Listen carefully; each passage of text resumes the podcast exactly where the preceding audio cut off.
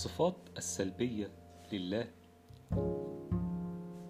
أول ما بيتقال الجملة دي بتذهب الأذهان إلى فكرة معنى كلمة السلبية. إحنا دايما بنشوف كلمة السلبية ليها معنى سيء. فالإنسان السلبي ده إنسان غير حازم لا يستطيع أن هو يحسم الأمور. لكن مش ده المقصود في قول أو في جملة الصفات السلبية لله. إنما الصفة, الصفة السلبية هي إني أوصف الشيء بنفي الصفة عنه. يعني مثلا لو إنسان بخيل ما أقولش إنه بخيل لكن أقول إنه ليس كريما. يبقى دي أنا كده سلبت هذه الصفة صفة الكرم بإن أنا نفيتها عنه. وبالتالي الصفات السلبية لله هي الصفات اللي مش بتصف الله بصفة عادية أو إيجابية زي مثلا إنه عادل إنه رحيم. ولكن الصفة السلبية لله هي نفي بعض الصفات عنه. زي إنه مثلا مثلا لا جسم له. يبقى أنا كده سلبت صفة الجسمية من الله. الصفات السلبية لله هي تتماشى في الكتب المقدسة مثلا مع القرآن الكريم في قوله ليس كمثله شيء. ففكرة ليس كمثله شيء معناها وكأن الله بينفي عن نفسه كل صفة يشترك فيها مع أي شيء آخر مخلوق. وبالتالي هو مختلف تماما عن أي تصور وعن أي شكل. في ده هنلاقي في مثلا التصوف المسيحي إن المعلم يوحنا إيكهارت اللي عاش في القرن ال 13 وال 14 إما بيقول إن الله خاو كما لو كان غير موجود. فبيصف الله بالخواء الفضاء كانه غير موجود. الفكرة هنا إن إحنا كبشر عندنا الحواس والعقل. هي دي الأدوات المادية اللي بنقدر من خلالها نشعر بالأشياء. وبالتالي لما بنبص على شيء ونحكم بالحواس إن هذا الشيء موجود فحسينا فيه بأي حاسة من الحواس الخمس أو بأن عقلا هذا الشيء موجود زي مثلا الأرقام اللي إحنا ما نقدرش نمسكها ولكن عقلا بنقدر نتصورها أو مثلا الصفات المعنوية زي الكرم الشجاعة فنقدر إن إحنا نتصورها رغم إنها ليس لها وجود مادي. فده الصفات القائمة على فكرة إن الحواس والعقل دي الأدوات القياس بتاعتنا اللي بتشوف الأشياء وبتقدر تحدد وجودها أو عدمها. وبالتالي إحنا بنبدأ نقول على الشيء اللي الحواس والعقل بتراه وبتجده إنه موجود. والشيء اللي بنفترض وجوده لكن الحواس والعقل ما تقدرش تحدده فبنفترض إنه عدم. وبالتالي البعض ممكن يقول إن فكرة إن الله لا يشبه أي شيء وليس كمثله شيء إنه بهذا الله عدم. طيب عدم هنا يعني غير ليس له أي وجود فهو وهم. هنا فرق مهم جدا ما بين كلمة عدم وكلمة وهم. فالعدم معناه في الجملة بتاعتنا هنا إنه ليس لا يمكن إن العقل أو الحواس إنها تحصره أو تثبت وجوده. ولكن ليس معنى هذا إنه مش موجود. هو مش موجود بالنسبة للأدوات بتاعتنا. وبما إننا محدودين وبما إننا نسبيين فمش معنى إن إحنا نقول بالحواس والعقل على الشيء إنه غير موجود إن هو فعلا حقيقي غير موجود. ولكن قد يكون في أبعاد أخرى الحواس والعقل بتوعنا ما يقدروش إن هم يتواصلوا مع هذه الأبعاد وبالتالي هو بالنسبة لنا عدم لكن قد يكون له وجود. في حين إن الوهم ليس له وجود سواء في الأبعاد بتاعتنا اللي يقدر العقل والحواس إن هم يلاحظوها أو في أبعاد أخرى العقل والحواس ما يقدروش إن هم يصلوا إليها. في موضع آخر من الكتاب بيشير إلى أن البعض وصل في وصف الله إلى أنه لا يمكن أن يوصف بأي صفة إيجابية. اللي عايز يصف الله هيصفه عن طريق الصفات السلبية فقط بأنه يقول إنه ليس كذا وليس كذا وليس كذا لكن إنه يثبت له صفة فده أمر آه صعب. آه ولكن الكاتب مش متفق مع هذه آه الفكرة وبيشير إلى إن في المفهوم الصوفي بيقول تعريف مهم جدا للتصوف لما بيقول هناك من يعبدون الله بعقولهم البشرية وهناك من يحدقون بأبصارهم في العدم. وكل من قدر له أن يظفر بتلك التجربة السامية فإنه يفقد الوجود الحقيقي لعقله ولكنه بمجرد ما يؤوب من مثل هذا التأمل إلى العقل مرة ثانية فإنه سرعان ما يجده حافلا بالجلال الإلهي مفعما بسيل من السناء الرباني. هنا الكاتب بيقصد إن البشر متفاوتين في طريقة تعاملهم مع الإله. في طول ما هو الإنسان معتمد على الحواس والعقل فهيبقى ينطبق عليه المقولة اللي هو كان بيناقشها من شوية بإن الله لا يمكن وصفه إلا بسلب الصفات منه. فنقول مثلا إنه ليس له أول وليس له آخر. ليس له بداية وليس له نهاية ليس محصور في زمان ولا مكان ليس محصور في جسد وهكذا. ده للي واقف عند مستوى الحواس والعقل. ولكن هو بيقول ممكن اضفاء صفات إيجابية على الله لمن يستطيع إنه يتجاوز الحواس والعقل علشان يقدر في لحظات معينة إنه يصل إلى تواصل مع الذات الإلهية بطريقة ما لا يعرفها الحواس ولا تعرف ولا يعرفها العقل علشان يقدر إنه يشعر بالإله ان جاز لنا التعبير بكلمة يشعر ويقدر من خلالها إنه يحس بهذا الوجود الإلهي اللي اللي بيبقى محيط بكل شيء واللي بيبقى متجاوز للحواس والعقل. وبينتقل من خلال ده إن الملاحظ في حالة الصوفية إن كلمة العدم هي مش معناها الذي لا وجود له إطلاقا ولكن معناها هو الأساس الذي انبثق منه كل شيء.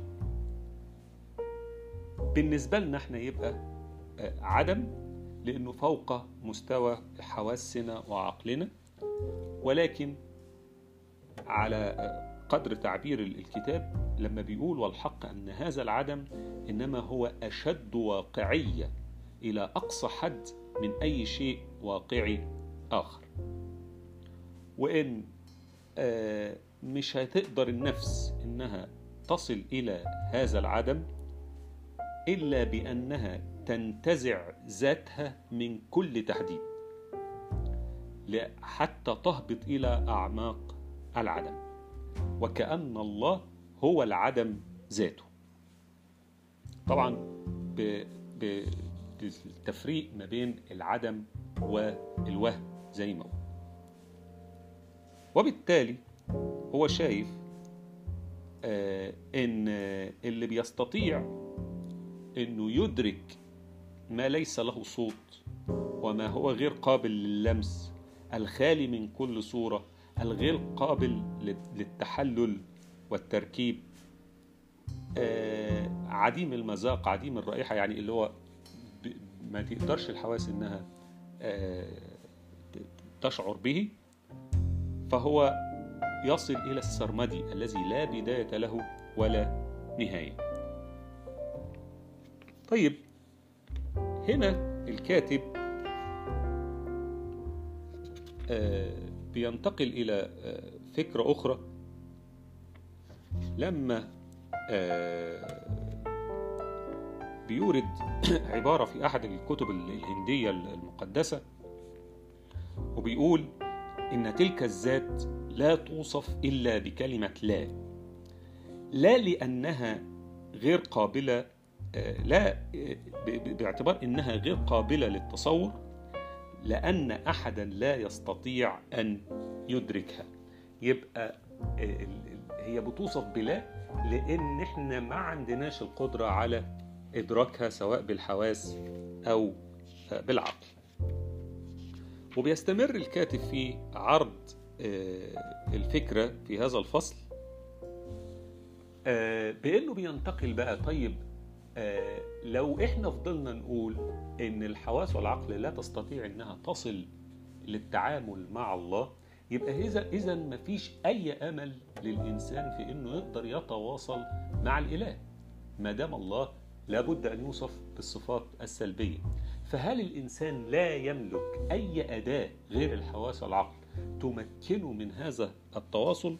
فإجابة الكاتب إنه بيقول أيوه حاجة بيسميها الخبرة الصوفية واللي هو شايف إنها ملك مشاع للبشرية بأسرها يعني إنها موجودة في كل إنسان مش محتاجة تعليم مش محتاجة ثقافة مش محتاجه إن الإنسان ده يكون قاري وعارف مش محتاجه إنه يكون ذكي بعقله أكثر مش محتاجه تكون حواسه كاملة. هو قادر إن هو يشعر بحواسه تماما.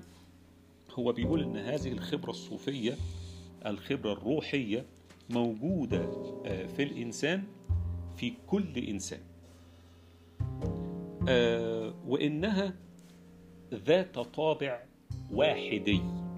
يقصد هنا انها إن هذه الخبرة بتؤدي في الآخر إلى معرفة واحدة عند البشر جميعا على اختلاف ثقافتهم وألوانهم وأنواعهم. هو بيشبهها هنا بالخبرة الجمالية بإن الإنسان مهما كان اختلافه مهما كان جنسه مهما كان هو في أنهي أرض في وفي أنهي عصر فهو في الآخر عنده القدرة على الشعور الجمالي. فمثلا ممكن إنه يستمع إلى الموسيقى فيشعر بجمالها. مهما كانت أنواع هذه الموسيقى مختلفة لكن في الآخر الخبرة الجمالية اللي عنده بتقدر تشعر بجمال الموسيقى على اختلاف أنواعها. فهو شايف إن الخبرة الصوفية تشبه إلى حد ما الخبرة الجمالية في إنها موجودة عند كل البشر وعلى اختلافهم بتؤدي بيهم إلى نفس القدرة الحدسية على التواصل مع الإله. وبيمتد معانا في الكتاب علشان يوصل إلى إنه يقول والحق أن الله روح وهو موجود وجودا موضوعيا بالنسبة إلى المؤمن الذي يتعبد له بوصفه متصور متصورا على أقل تقدير تصورا رمزيا يعني في الآخر الإنسان ما. ممكن ما تبقاش عنده هذه الخبرة الصوفية صافية ونقية مية في المية لكن طول ما هو في الحياة المادية غالبا الحواس والعقل هيبقى ليهم تواجد مع خبرته الصوفية بنسبة ما. ممكن تكون هذه النسبة كبيرة فتكون الحواس والعقل مأثرة عليه بشدة وممكن تكون الخبرة الصوفية هي اللي بنسبة أكبر فتأثر عليه أكثر من الحواس والعقل.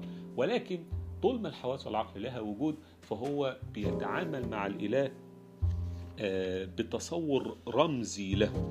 ممكن يبقى زي ما البعض حاول إن هو يتواصل مع الإله بصورة رمزية مادية واضحة زي من عبدوا الأوثان والأصنام وجسدوا الله في شكل تماثيل أو في الشمس أو في كواكب أو غيره.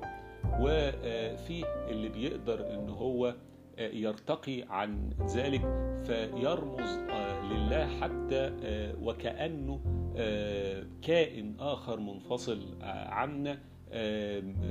في البعض اللي بيتخيل الله بصورة رمزية على أنه إنسان تكتمل فيه كل الصفات الإيجابية وكأنه إنسان سوبر مثلا أو بيصل إلى تنزيه الله عن كل شيء ولكن في الآخر هو بيتوجه إليه بصورة رمزية وبيتصوره بصورة رمزية.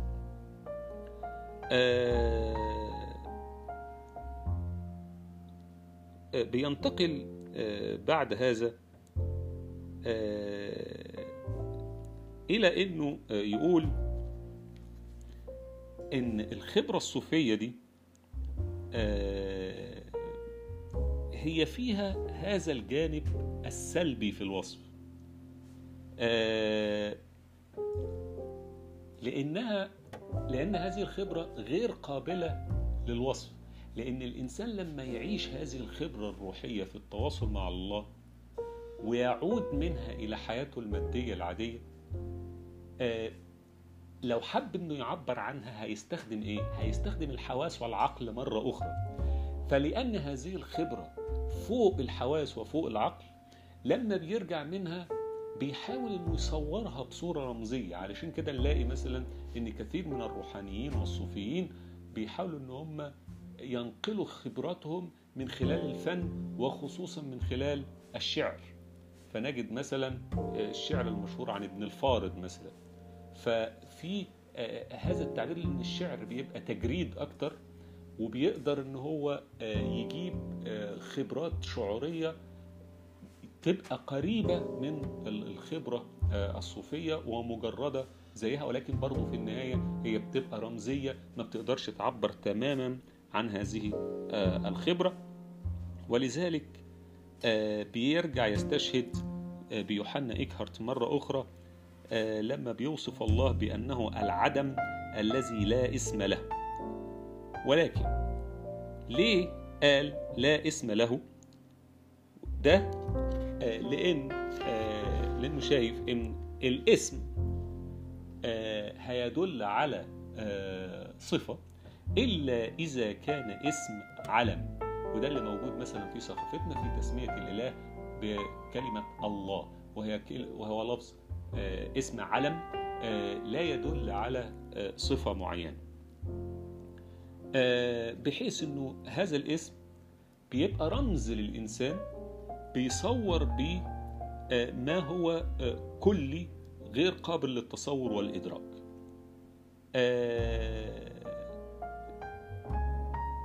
ومن هنا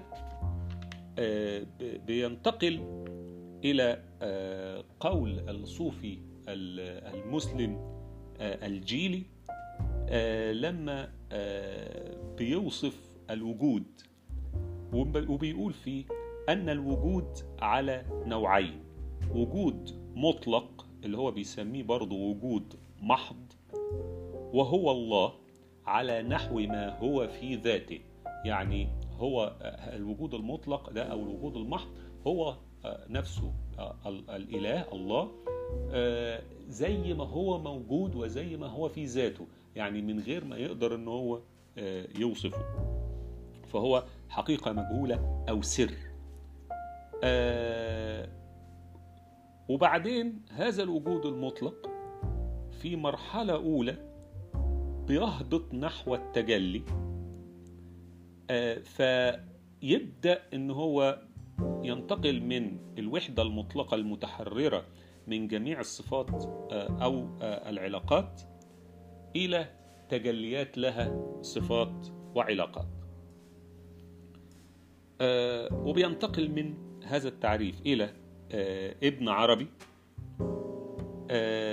لما بيقول إنك مش هتقدر تعرف الله لا بالتعلم ولا بالعقل ولا بالفهم ولا بالوهم ولا بالحس ولا بالعين الخارجية ولا بالعين الداخلية ولا بالإدراك الحسي. فالله هو في وجود آخر محتجب لا بد للإنسان من الخبرة الصوفية علشان يقدر أن هو يتواصل معه. طيب ده كان الفصل الثاني من الكتاب.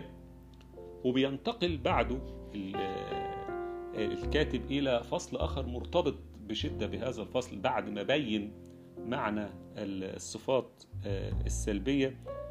فبيذهب إلى تأويل الصفات السلبية يعني عايز يعطيها معنى بحيث إن الإنسان يقدر إنه يتعامل معها ومع الإله. فبيقول إن الألوهية السلبية دي وصف الله بالصفات السلبية لو اكتفينا بيها فقط هتؤدي بالإنسان إلى نوع من أنواع التواكل والتشاؤم والاستسلام السلبي وترك العالم واعتزاله. لأنه العالم بالنسبة له هيبقى منفصل تماما عن الإله وليس له علاقة ولا يمكن الاتصال بهذا الجانب الآخر فيبقى الحياة لا قيمة لها. وبالتالي هتبقى العواقب وخيمة جدا لأنها هتوصل الإنسان إلى فكرة إن ما دام أنا مش قادر أتواصل مع هذا الإله يبقى هذا الإله ليس له أي وجود. ولكن هو بيعتمد بيرجع يعتمد على اللغة الرمزية والشعر والصور التشبيهية والخبره الصوفية اللي بتخلينا نقدر كما بيصف نلمح قبسا أو ومضة من ومضات الله أو نتعرف عليه في أنفسنا وفي العالم. يبقى هنا هو بيعتمد على حاجتين الخبرة الجمالية من ناحية المعتمدة على الشعر والرمز والتصور فده بيبين أهمية الفنون قد إيه في التعرف إلى الله.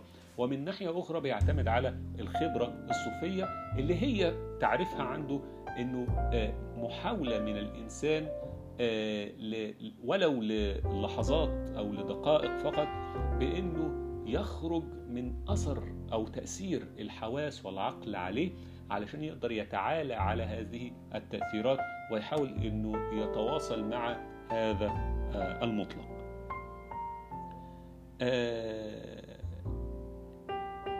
أما محاولة التعرف على الله بالحواس والعقل فهي لن تؤدي إلى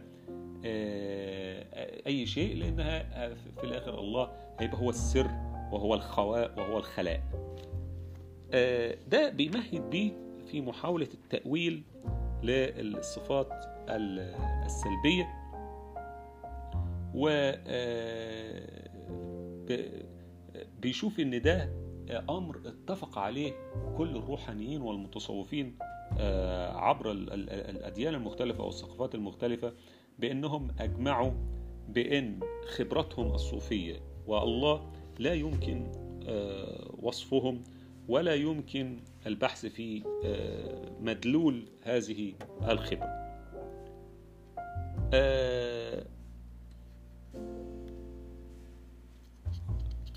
ومن هذا بينتقل بعد كده إلى أنه يصف الخبرة الصوفية دي بأنها غير قابلة للإدراك من جانب أي عقل تصوري. وإنما هي محتاجة آه، ملكة أخرى تكون آه، آه، في الإنسان. آه، يقدر من خلالها إنه يتواصل معاها يعني إنه يقدر إنه يعلو فوق ال- ال- ال- الجسد أو الحواس والعقل.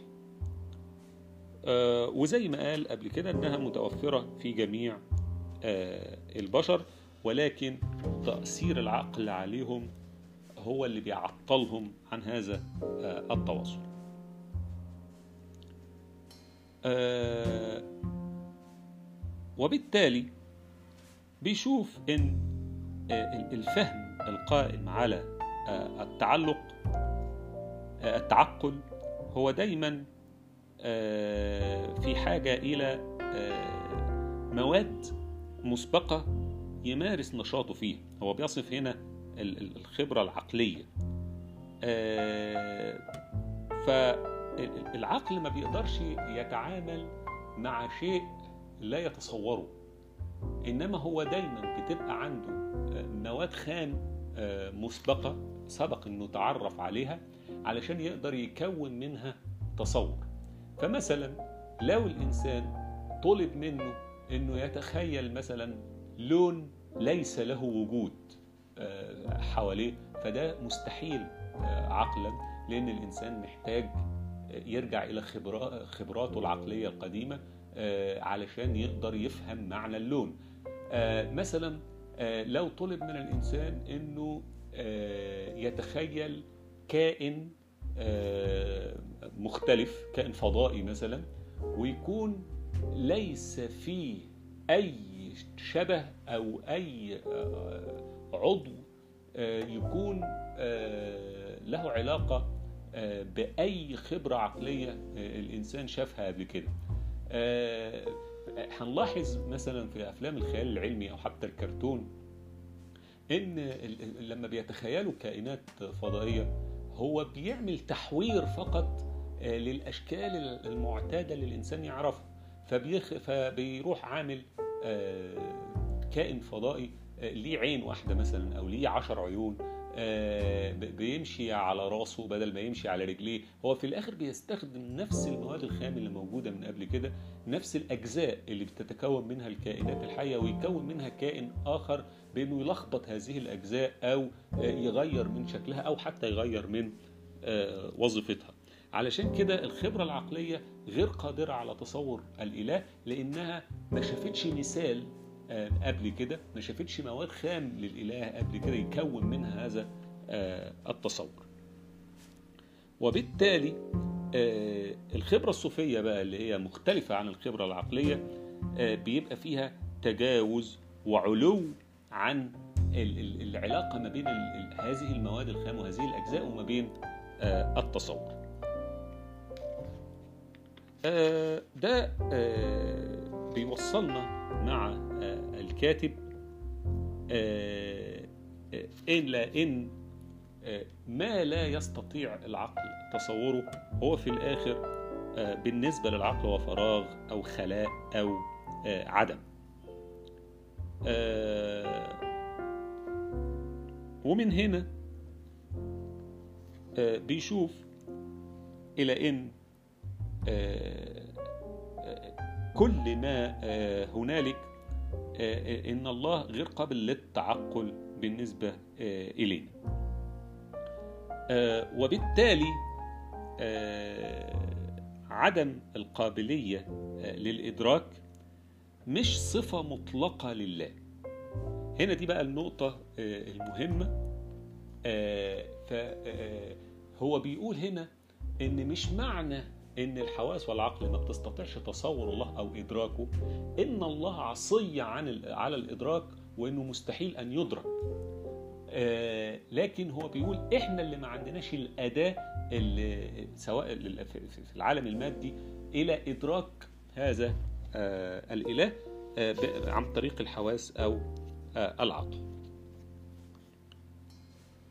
وبالتالي آه، يصف الله بإنه لا متناهي. آه، هنا آه، بيعتبر إن وصف الله بإنه لا متناهي ليس من قبيل المبالغة الدينية أو صيغة من صيغ التفخيم لله.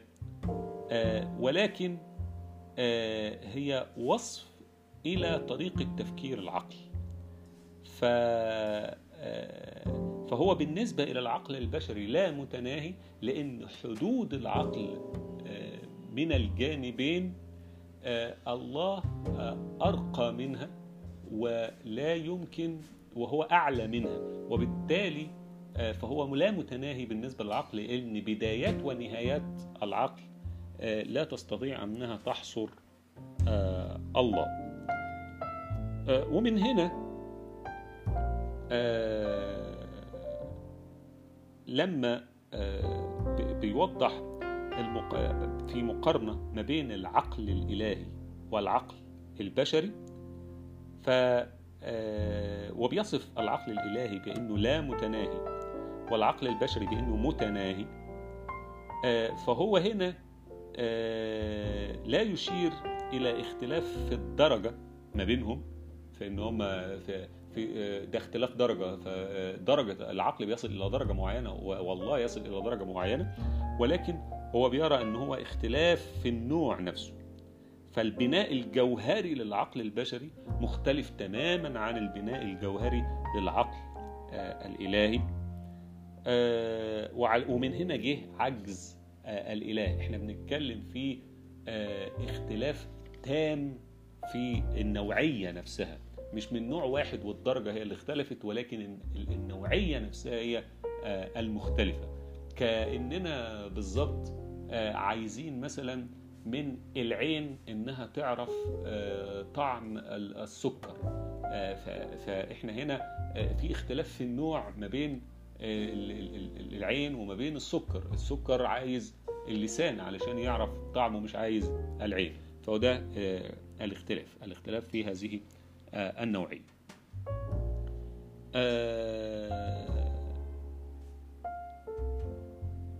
ومن هنا بيصل إلى إن إن العقل لا يعمل إلا عن طريق التصورات وإن ده السبب في عجزه عن إدراك الله لأنه لازم يتصور ما هو في خبرته السابقة وعلشان كده هو متناهي دي حدود العقل إن هو لازم يتصور عن طريق تصوراته وخبرته السابقة. فكده ليه بداية ونهاية متعلقة بخبراته السابقة. وعلشان كده وصفه بإنه متناهي.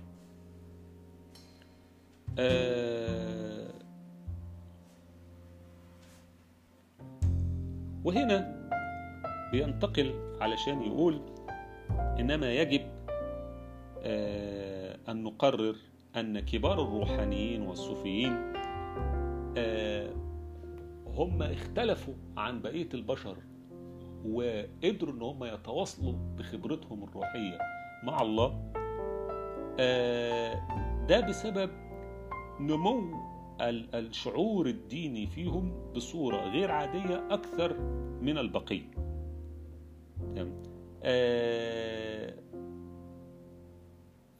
ف... وبيسمي هذا الشعور بالحدس. وكلمة الحدس آه...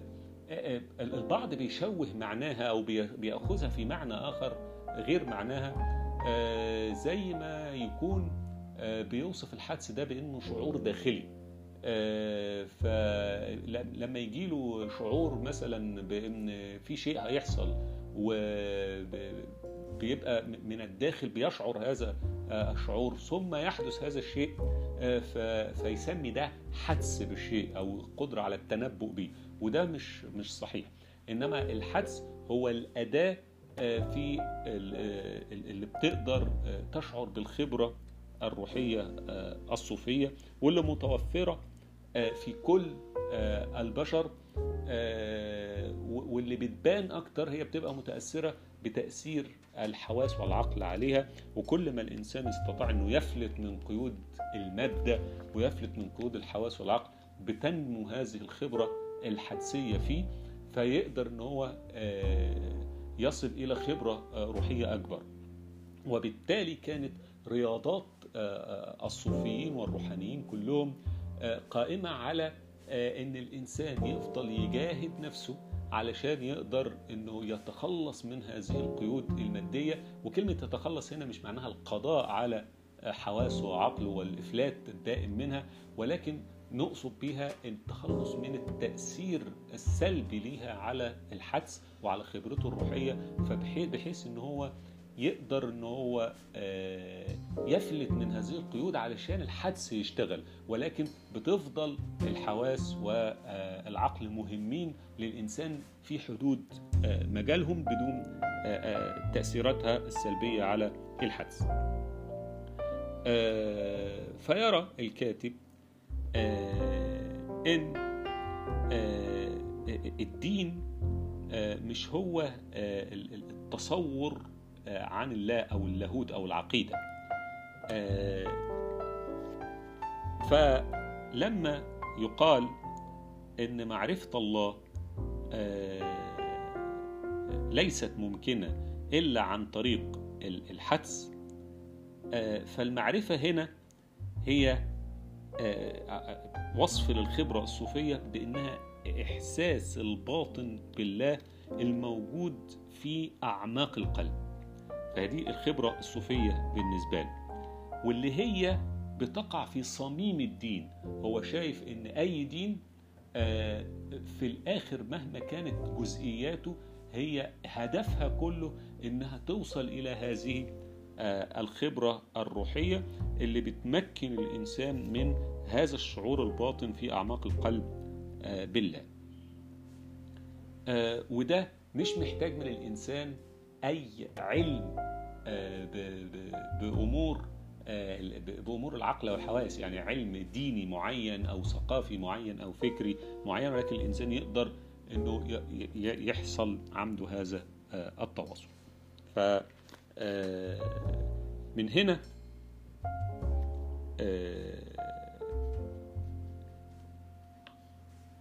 بيرى إن عقولنا متناهية محدودة لأنها فقط ميسرة لفهم الأشياء المتناهية زيها في حين أنها عاجزة عن إدراك اللا متناهي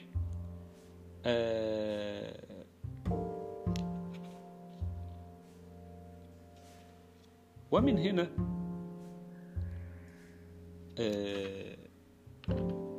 بيشوف إن وصف الله بإنه اللامتناهي معناه في ذاته آه إنه آه بينفي عنه الشريك. فبيشوف إنه إن معناه ان هو لا متناهي إنه بالضرورة ليس له آخر. فده منين؟ لأن علشان يبقى له آخر لابد أن يبقى إن هذا اللامتناهي يبقى له حدود يبدأ من بعدها الآخر. ولكن إنه لا متناهي ده معناه إنه ما ينفعش يكون له آخر. فبيستشهد هنا بكلام سبينوزا لما بيقول ذلك الذي لا يحتاج تصوره إلى تصور أي شيء آخر. يكون بمثابه المصدر الذي يصاغ منه. فهو يرى تعريف سبينوزا. لله بأنه لا يحتاج إلى أي علشان يتصوره ما بيحتاجش إلى آخر من خلاله يتصوره. يعني مش مش محتاج يقارنه بشيء آخر مثلا عشان يعرفه. أنا مش هقدر أعرف الطويل من غير القصير. وبالتالي هو شايف إن الله اللامتناهي الفكرة إنه مش محتاج آخر عشان يعرف. ومن هنا أصبح الله أحد واحد.